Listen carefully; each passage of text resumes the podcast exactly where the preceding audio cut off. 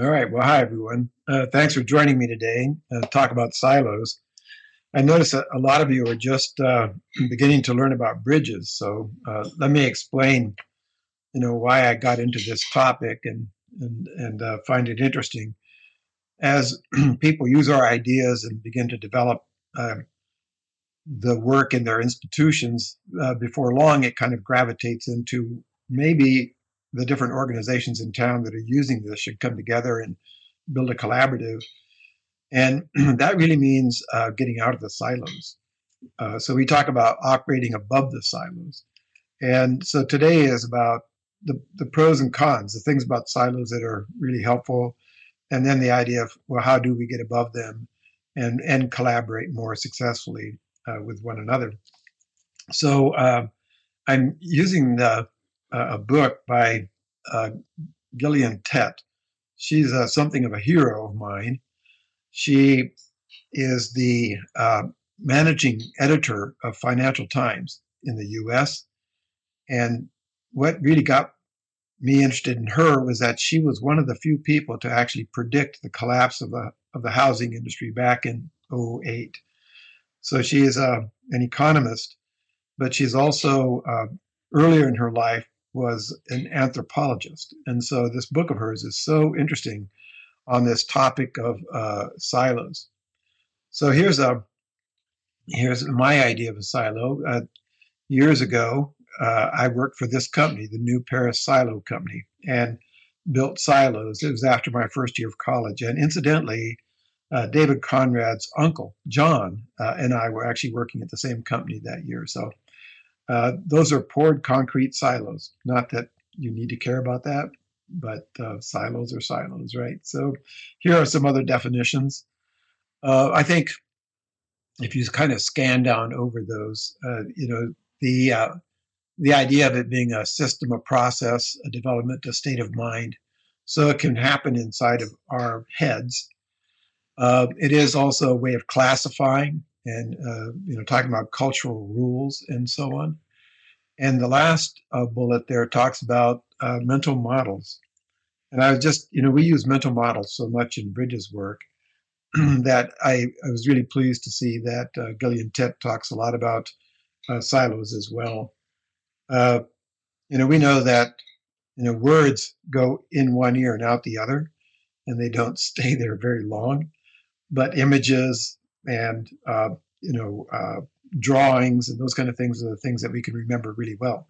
So she's uh, she talks uh, that way too. So here are uh, some kinds of silos. The academic world, when you get into a discipline of a particular sort, and you're learning all there is inside that discipline, you are essentially, you know, inside of a silo. And it's so important to have these, and we want to we want to grow expertise in every field. So I think the universities and the, the departments uh, that come out of the at the federal level and the state level are sort of following the same sort of dividing our society into these different uh, academic or ways of uh, topics that we worry about in our society, and those just naturally turn into uh, ways for people to advance their learning and to advance inside of these different disciplines, inside these departments, and uh, so it happens in corporations and in all sectors and in nonprofits. So uh, here are some more kinds of silos that that uh, she identifies, and I think that um, I think you know, of course, in our work, so much of our work has to do with class and uh, race, and so uh, these uh, silos are everywhere. The plus side to these are that we actually need to be able to categorize things. It's a complex world, so when we can categorize and organize things, uh, it's helpful. Uh, and you know, you can see it's more efficient. Uh, you know, we have these expert teams. What I realized was uh, when I was first in uh, my, I guess you would say I've had two careers. I've been doing this for 20 years, and the 20 years before that, I worked in the addiction field. And um, at that time, the I was starting up an agency. So for me, my focus was entirely on uh, my job as an administrator it was to build this this business and this way of treating uh, people with uh, addictions. And uh, I don't know if you've watched Star Trek, but in Star Trek they talk about uh, the prime directive, and I think the prime directive for an administrator is to perpetuate the existence of uh, their organization, to build it and perpetuate it. And so I was at first entirely uh, focused on uh, getting that uh, organization staffed and uh, getting our treatment modalities worked out and deciding how much prevention we were going to do and know all of those things. And i was inside that silo totally. And it wasn't until those things were established that i began to really think seriously about okay what about partnerships in, in the community? And who do I need to be working with? Well, the courts, of course, and the mental health agency and social services and, and so on uh, all became partners. And then after that, uh, we really began talking about how to collaborate in, in our community. So we, so the longer I was in it, the more interested I was in uh, having collaboratives at, at the community level and operating above the silos.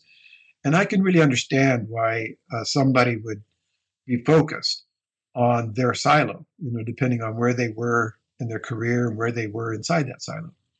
So, so then there's the, the things that um, constitute some of the problems. And I think in a bridges communities, uh, you know, when we're trying to get people to come together above the silos, uh, we have to actually sometimes put up a little bit of competition. Uh, there's competition for money, and if you're in a big city, uh, there might be competition from other providers that uh, also work on poverty issues.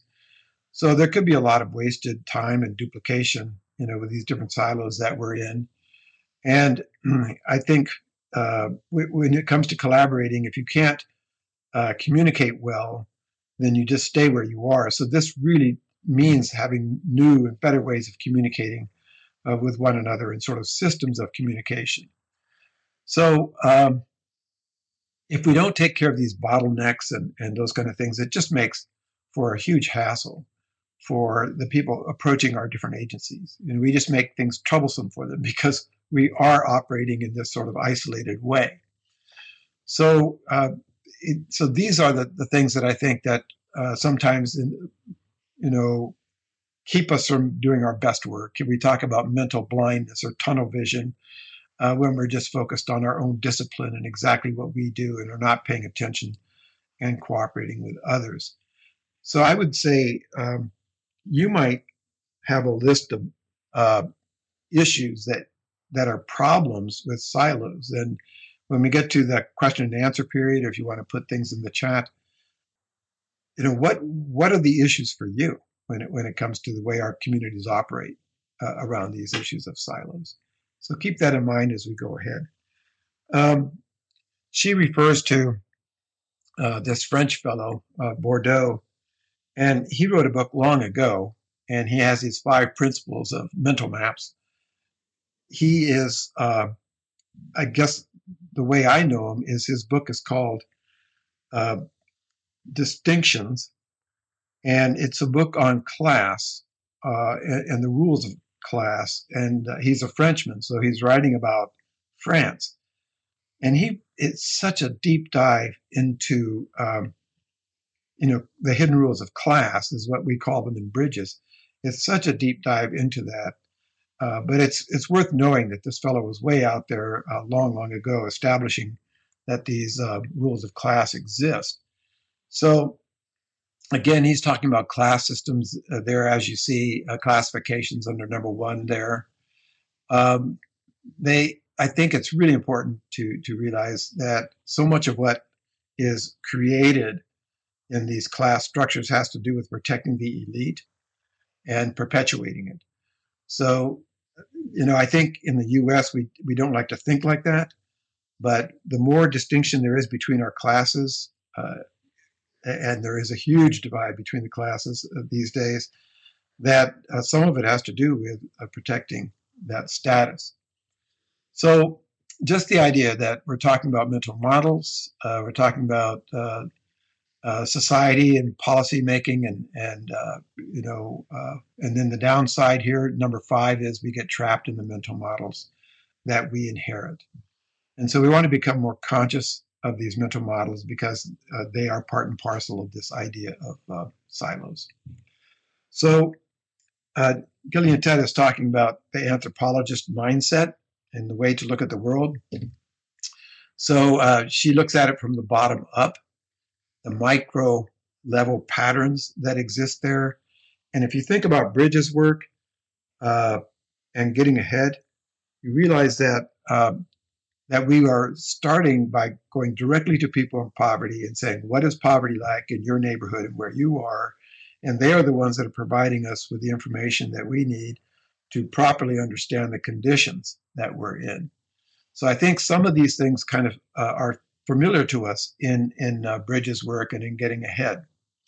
So the idea being, um, you know, keeping our, our minds open uh, to new information. And I think when we do Bridges trainings and we we're first finding people who are in our audiences, we're we're bumping up against the uh, the mindsets that they have and are exposing them to new ways of looking at uh, class and poverty. So we we pull it apart, you know, and we take a look at the mental models of class, we look at the four causes of poverty, we look at language issues, we look at the hidden rules of class. And all of this is that decoding and looking at the minutia, but also finding the big patterns that exist out there too. So continuing that, the uh, of course she says we can celebrate the ideas you know about how different we can be and how wonderful things are and i think that's part of our work too is to uh, look at each other's uh, class structures uh, and and uh, and hidden rules and begin to appreciate where people are coming from taking the judgmentalness out of our uh, natural kind of reaction to each other sometimes and beginning to use this new information to build relationships of respect. So those are the patterns that we look for, uh, starting from the bottom and working our way up in the work that we do. So it's uh, it's a way for us to decode uh, the world and and to uh, design programs and policies in more skillful skillful ways. So uh, one of the things that she brings up is uh, having developing as an anthropologist an insider outsider point of view. And what I what I'd like to do is for you to think about these things in your own life as to how much of an insider outsider point of view do you have. So she says, when we immerse ourselves in another world, we not only learn about the other, but can look back on our own lives with fresh eyes and a clearer perspective. We become insider outsiders. Now, each of you has your own story, and some of you, you know, may have, uh, some of you maybe uh, are immigrants, and some of you come have lived in very different places around the world, and some of you have lived in different classes. So, you know, how, what's the insider outsider uh, thing with you? Some people get that all important insider outsider perspective on life because they've been tossed across borders or moved between different worlds. And then, above all, we need to leave ourselves open to collisions with people and ideas outside of whatever silo we inherit or inhabit.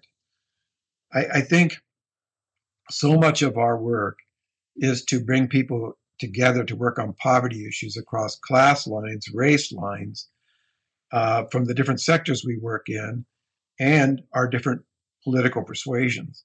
All of these are silos all over the place. And and when we can uh, give up a particular point of view just the insider point of view and not uh, be willing to see anything from the outside of course are going to be stuck behaving the same way and, and trying to solve problems with the same strategies again and again so we really i think should be in our own heads uh, when we're training people in bridges and we're working and getting ahead is to move towards that appreciation of the insider outsider outsider experience. So uh, give some thought to that. I bet each one of you has a story to tell on this very, very subject.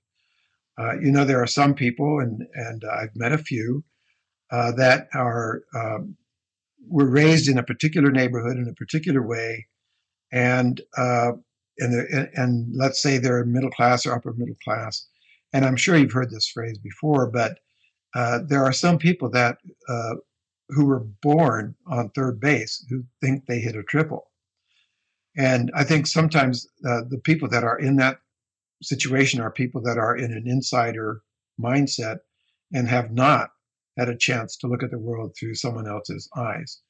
So uh, our work is a lot about uh, about helping people into that insider outsider point of view. So uh, at the rate I'm going now, we're going to have plenty of time for discussion. I, I hope I'm not going too fast through these, and you're welcome to interrupt and ask questions if you like. Um, some of this was uh, covered in a book I wrote called Bridges to Sustainable Communities. And it's uh, in, in the sixth chapter, there are these different things that, that I bring up. And, and if you're interested, you can kind of go look at some of that. But um, the one thing I'd like to dwell on just a little bit is the fourth bullet down, and that is uh, about a city named Curitiba in uh, Brazil.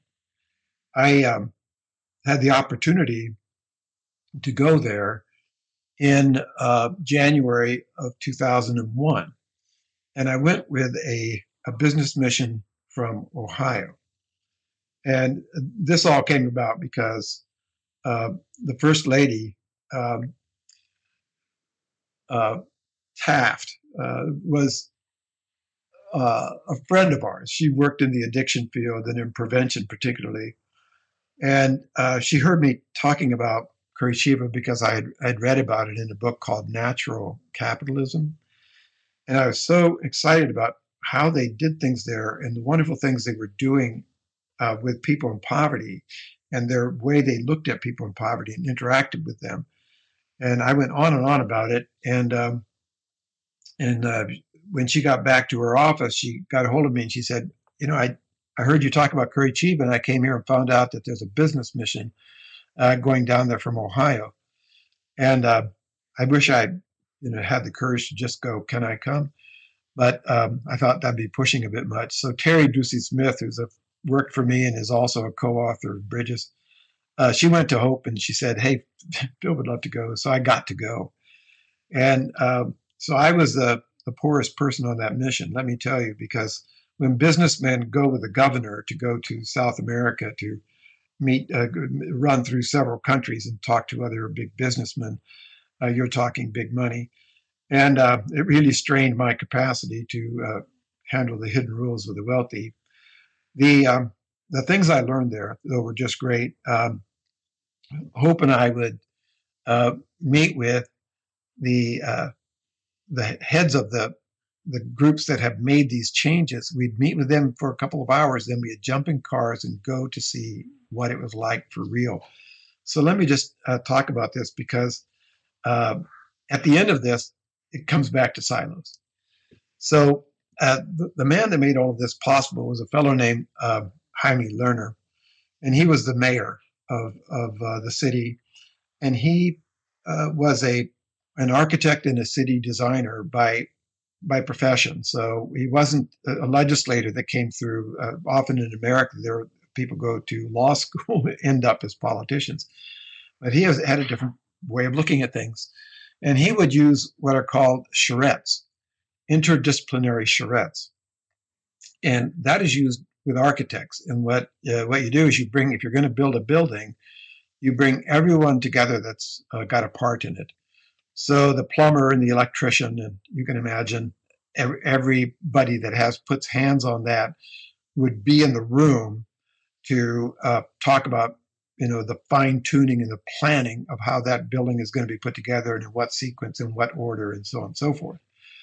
So this is already taking people out of their disciplines and bringing them into a room where all of it is talked about. Everybody's there to talk about these things. So these charrettes are a brilliant way of, of doing business. So the budget and I think this is just um, crucial. Uh, there was one budget, and and I mean for the whole city, whether whether you're talking about health or transportation or safety or uh, you name the sector, there was one budget, and when they sat down with what to do with the the money each year, uh, it meant that nobody had a fixed amount that they could claim. And, you know, that is one of the most silo shattering things that you can do. So they would, uh, they would put their heads to solving these problems. And one of them is uh, the bus system. And if you were to Google this city, the first thing they're going to tell you is this fantastic transportation system that they put together. And the stories that went into are just amazing. Uh, my my favorite story is that when they when, when the mayor and everyone decided that they were going to take a, a, 12 or 14 block area and make it a walking area in the, in the in the old city and they weren't going to build a four lane highway across the top of it which was the plan the people with the cars were so incensed that they decided on the day that it was meant to be closed that they were going to drive their cars right through there and they were going to resist and they were going to keep it open for cars. And of course, uh, Lerner heard about this. So when they arrived with their cars, the streets were full of children sitting in the street with coloring books, coloring to stop that from happening. Their, their bus system is designed to move lots of people very, very quickly. Uh, it, they'll have two or three buses actually uh, in line with each other, like a little train connected to each other, that pull up at a station that is uh, raised off the ground a little bit so that anyone getting off the bus doesn't waste time stumbling down the stairs. Uh, that there's a little drawbridge that drops down. You you exit onto this platform and you move you, like you would on a train station, and uh, you can exit and get on this so quickly. And when they go through town, the bus driver manages the traffic lights. So everything is bent for the buses. And the system is designed to take people to the outskirts of the city and take the workers out to the employers that are from American companies and Western European companies that are running factories there. Their employees were delivered to them by this magnificent bus system that worked all the way through the night so there weren't anybody left without a ride home after work. Amazing kind of thinking that went on. Uh, they recycled everything uh, because they were all sitting there together. They, they decided they were going to change the wooden uh, telephone poles and make concrete ones. And then they had all these leftover uh, poles.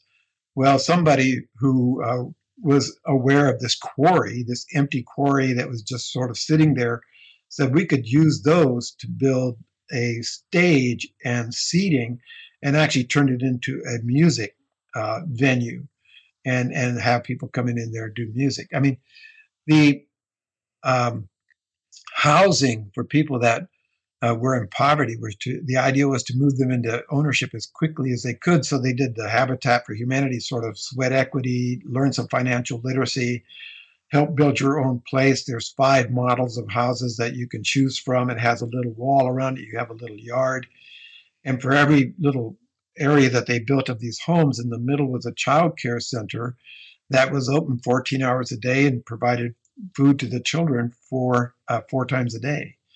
So you're taking care of your child issues, you're taking care of your transportation and your housing. Uh, these things are just, you know, to go and visit the, these things and see them happening on the ground, just amazing.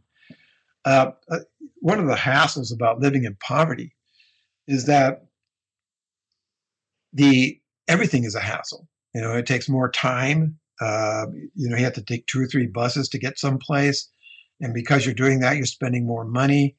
Uh, when things break down, you know, you have to go to uh, predatory lending to get money. Everything you do around money costs more. Uh, there's hassles, hassles, hassles when you're living in an under resourced and unstable environment. So they have a single phone call to schedule an appointment for any kind of support services. Uh, one place, and, and you can re uh, you can say, hey, I'm going to miss my appointment. I need to reschedule. All that can happen that easily. They, um, let's say, oh, some of these things I think are just amusing. Uh, they have a bit of flooding going on there. And so instead of building canals, they actually created wetlands, which are turned into parks, and then they mow them with sheep instead of with, with gasoline driven mowers. They have a 24 hour street, and instead of taking children that are should be at home and because they broke a curfew and turning it into a legal problem, they made a safe street. And I went there to see this in the middle of the night.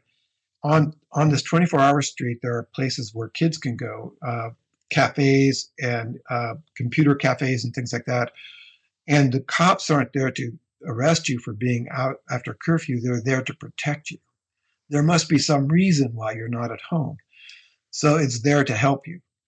The uh, lighthouses of knowledge, these, uh, these are literally lighthouses, uh, not huge, but they do stand up, you know, a couple of stories. At the bottom, is a computer uh, room and a little work area and where books can be seen and kids go there to do their homework.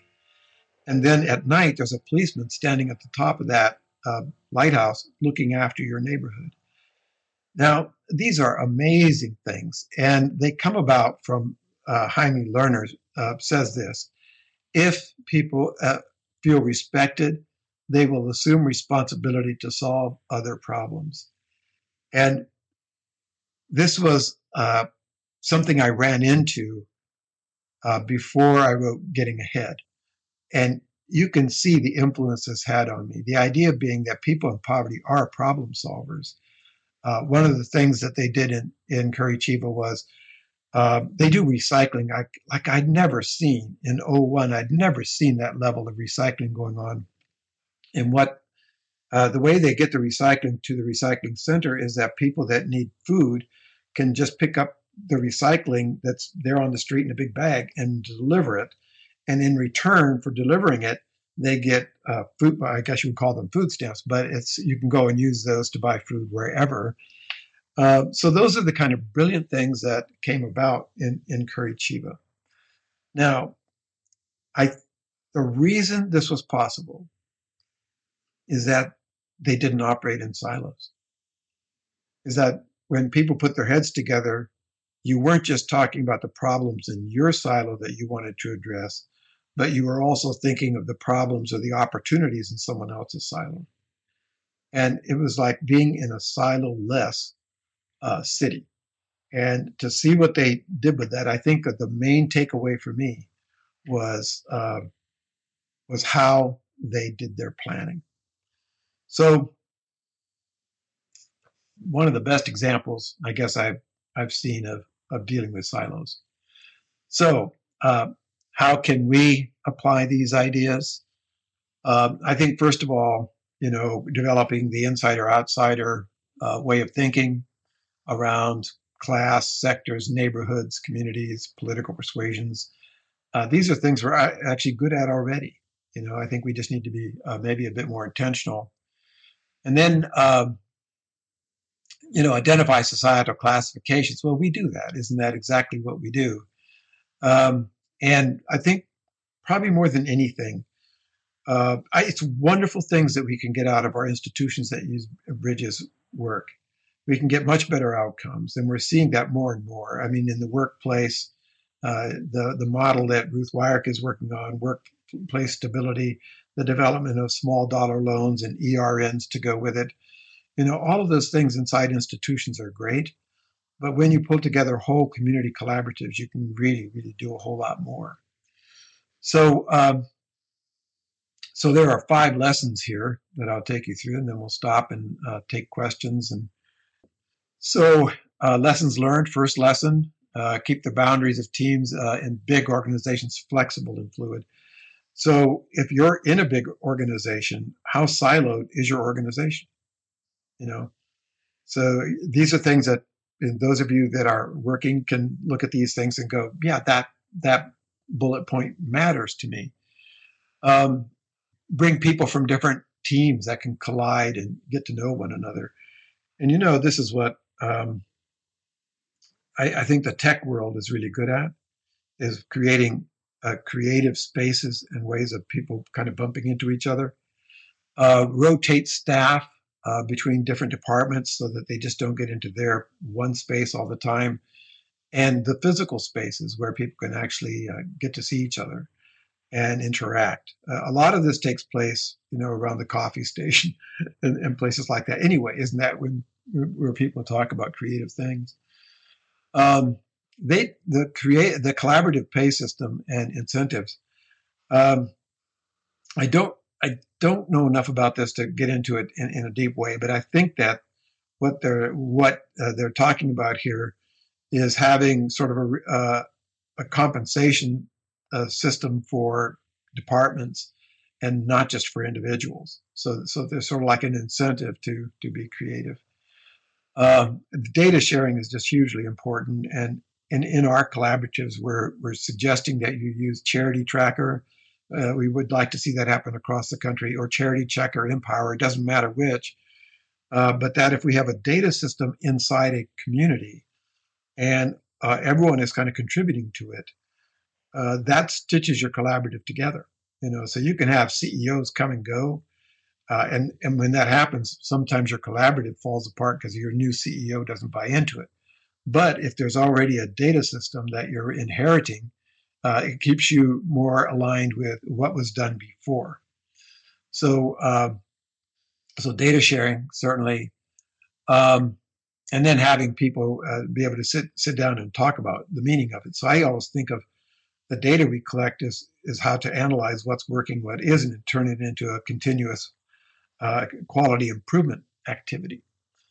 So. Um, and then provide cultural translators who are able to move between uh, the silos. And and if you think about uh, some of the things that have happened, uh, I think, uh, for example, uh, getting ahead graduates that are are working as uh, you know sort of navigators and help other people understand things. I mean, what's happening there is that we're translating class issues in the workplace and in the healthcare settings and in educational settings we're getting better at working across class lines by being translators for each other.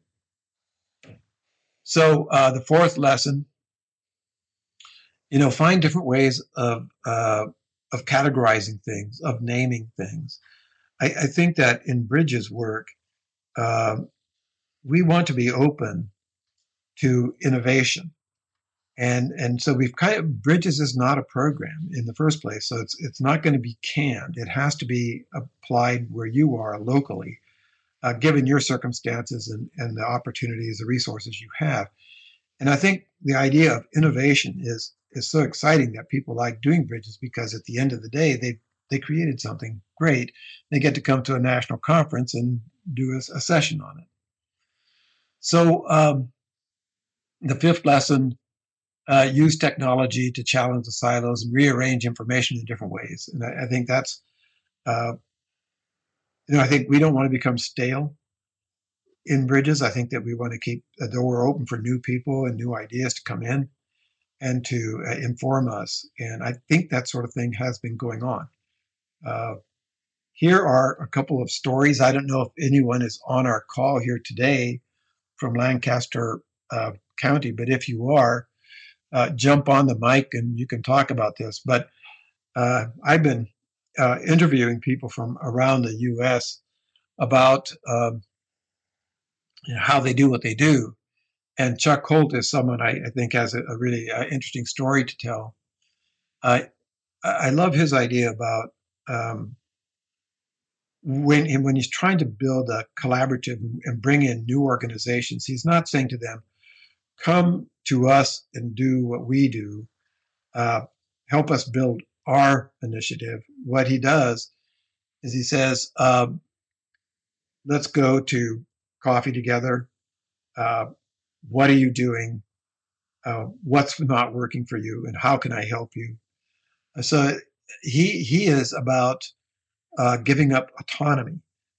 In other words, not branding this to himself or to his own organization, but but allowing the input from other people. Uh, and he's careful about the idea of an agenda. you know, I think uh, in getting ahead, you know, we make a big deal about being agenda free. And in other words, allowing the investigators to uh, make whatever they will of the investigations they do into getting ahead. There's no right or wrong answers. You know, take this information, use it, build your own future story. We're not going to tell you what you should do. And that agenda, that keeping things agenda free, uh, he says, uh, if I get something out of it, it's an agenda. And so we're trying to keep it free of that. So in other words, how can I help you? And instead of joining my agenda, let's work towards your what you need to do. And I think uh, that's kind of at the heart of, uh, of, of the thinking about building a collaborative or being above the silos. Um, I, I, love this. Uh, he says uh, middle class achievement builds programs. Uh, poverty relationships build uh, relationships. Poverty driving forces of poverty are relationships. So we build relationships when we come from poverty. In middle class, we build programs. And it makes me laugh. The the uh, we're really good when we put the two together because if you build relationships and you're working towards an achievement, you get much better, much better outcomes. So this is uh, you know, I was saying how he meets people for breakfast and makes it all about the relationships. And in the end, you know, what can we do for our community? Another person I learned a lot from is Mike Saccocio in Schenectady, New York. Um, they bring people together from uh, from across the sectors. They have eight particular sectors that they've named, and they have 30 organizations involved in their collaborative. Uh, but he talks about building indigenous relationships, and he's talking about people in neighborhoods, and he's talking about people in poverty, and having and watching people from those uh, sectors take leadership roles, and, and and watching that happen is just one of those wonderful things when you see someone fulfill their own future story. So. Um, so we see problem solvers where we once saw problems. I think that's a common thing in bridges. Uh, we connect our sectors.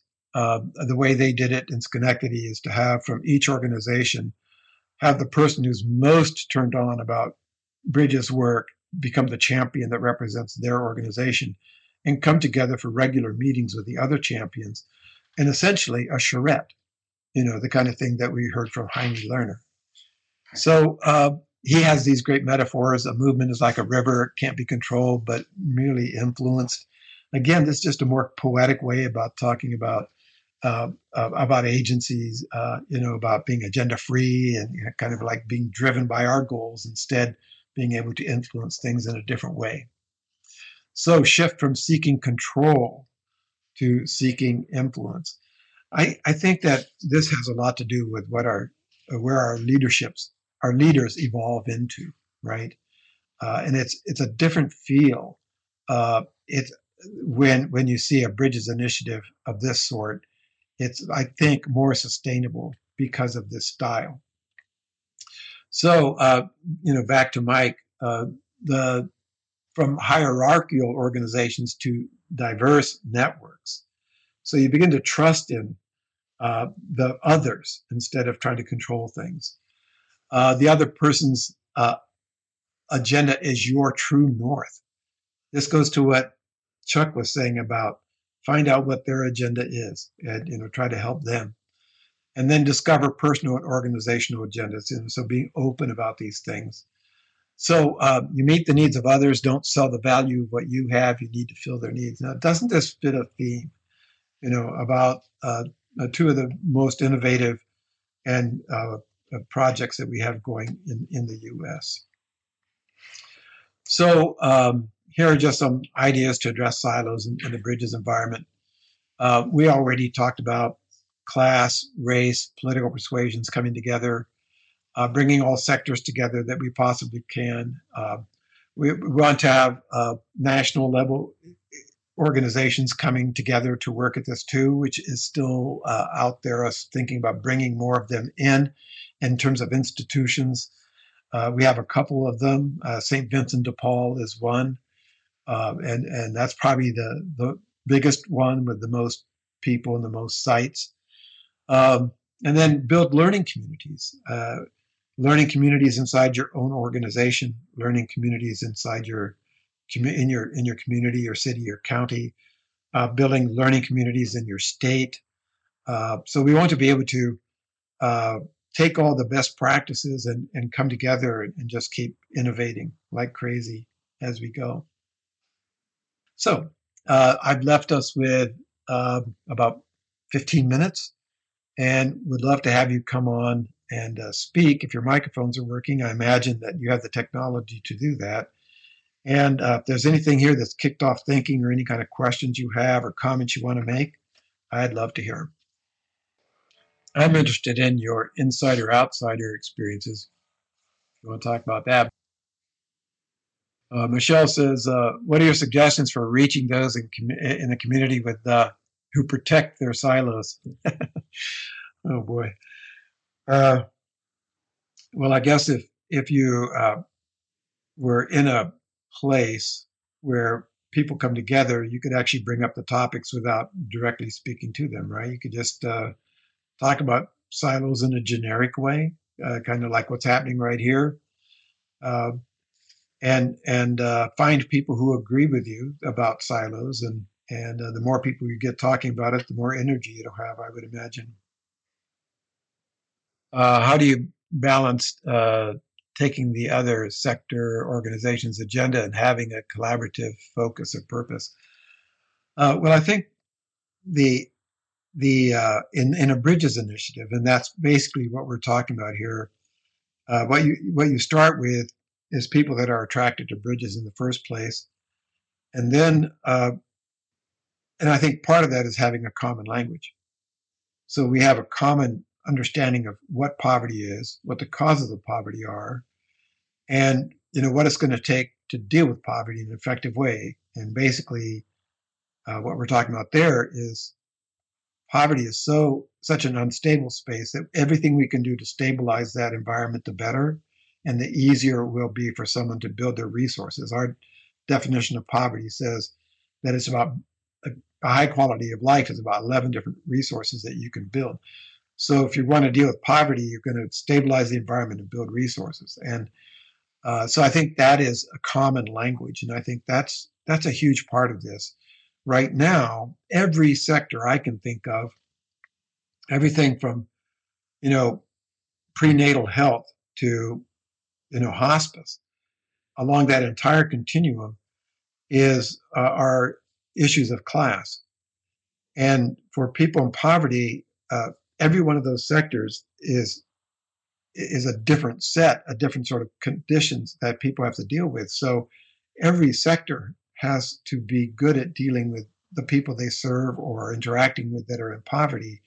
And imagine if in your community everybody shared the same language, how much easier it would be to operate above the silos and to have a, you know common common approaches and and be able to you know stamp out duplication of services, become much more effective with each other without uh, you know grasping uh, parts of programs. Uh, uh, just because that's what we do. Do you guys see this as a problem in your community? Is it, you know, is it getting in the way? And then I, would love to hear from you. The, the, stories I'd like to hear about are, of course, what you're doing to collaborate and get above the silos. Anything like that, I'd love to hear. Uh, I'd also like to hear what people say about the insider outsider point of view. Um, I, you know, the idea that we bring people together across these different backgrounds. I think that's such an enriching kind of experience. And uh, it frees people up, you know, to think differently. So I'd love to know your stories.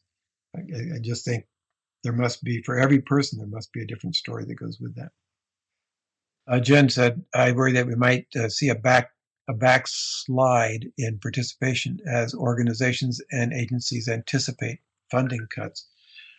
Well, you know, that's a that's a good reason to collaborate, isn't it? Know, I think the idea there's there's a lot of duplication that uh, goes on in bigger cities anyway, um, and in mid-sized cities, and and if we can get really good at collaboration, we'll be more efficient too. So I think that might pull us together rather than I mean, you know, that the tendency is to grab your money and run. You know, you know, everybody's going back and they just stop talking to each other and so on. I don't have enough time for that, you know. But I think we need to persuade people that this is exactly the, time when you need to collaborate. You get a lot more efficiency if you kind of uh, behave the way they do in Curitiba. Let's see. Uh, somebody said people in our community are talking about mandating getting ahead when they hear that they're going to a getting ahead program off the ground. Ooh, no, no, we don't mandate getting ahead. In fact, uh, I, I, sorry about the dog. Uh, I think everything should be attraction through attraction. Everything. Uh, you know, I would say don't even order your. You can ask your staff to come to a training, but don't. You can't tell them to like bridges, right?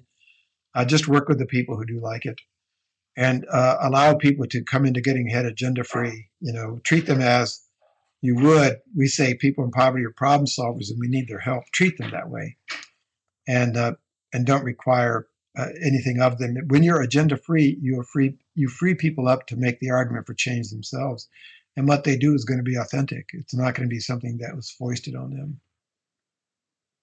Yeah, yeah. There's some things that we we are so accustomed to. I I think that you know, there's this thing about rankism. You know, uh, I think that we pull rank on on uh, people in poverty all the time and don't even know it, and and it's because we've normalized our middle classness. You know, so we have security at work, uh, we have security at home, uh, financial security, and we're used to running things. I mean, we run the schools and all the institutions, and uh, we end up um, sort of assigning duties to people that that come into our organizations, usually people in poverty, and um, and because because of that, I, have the power to do these things. It's so invisible to us. It's just so built in that we, the only way we we would ever find out how annoying it is, it would be to be on the other side and have people always telling you what to do and you know kind of assuming these things about you and that kind of pulling of rank is something that happens automatically. And that's why I go on and on so much about uh, being agenda free and allowing people choice and so on and so forth. I, I think it's much more uh, respectful and uh, uh, successful. Okay, well, um, let's see what a couple people were typing, and if uh, there's any more comments to, to make, we'll do it. But we can close up uh, any any time here. We have graduated over 200 people from Getting Ahead since 13. It was an awesome program. If you do it right with understanding, it is respectful about the people and their thoughts. Thank you. Yeah, thanks for that. It's real. You're enjoying you're enjoying the fruits of uh, their future stories, right? okay, you all. Thank you all very much. Thanks again for joining us. We'll see you next time. Bye, folks. Thanks, Phil.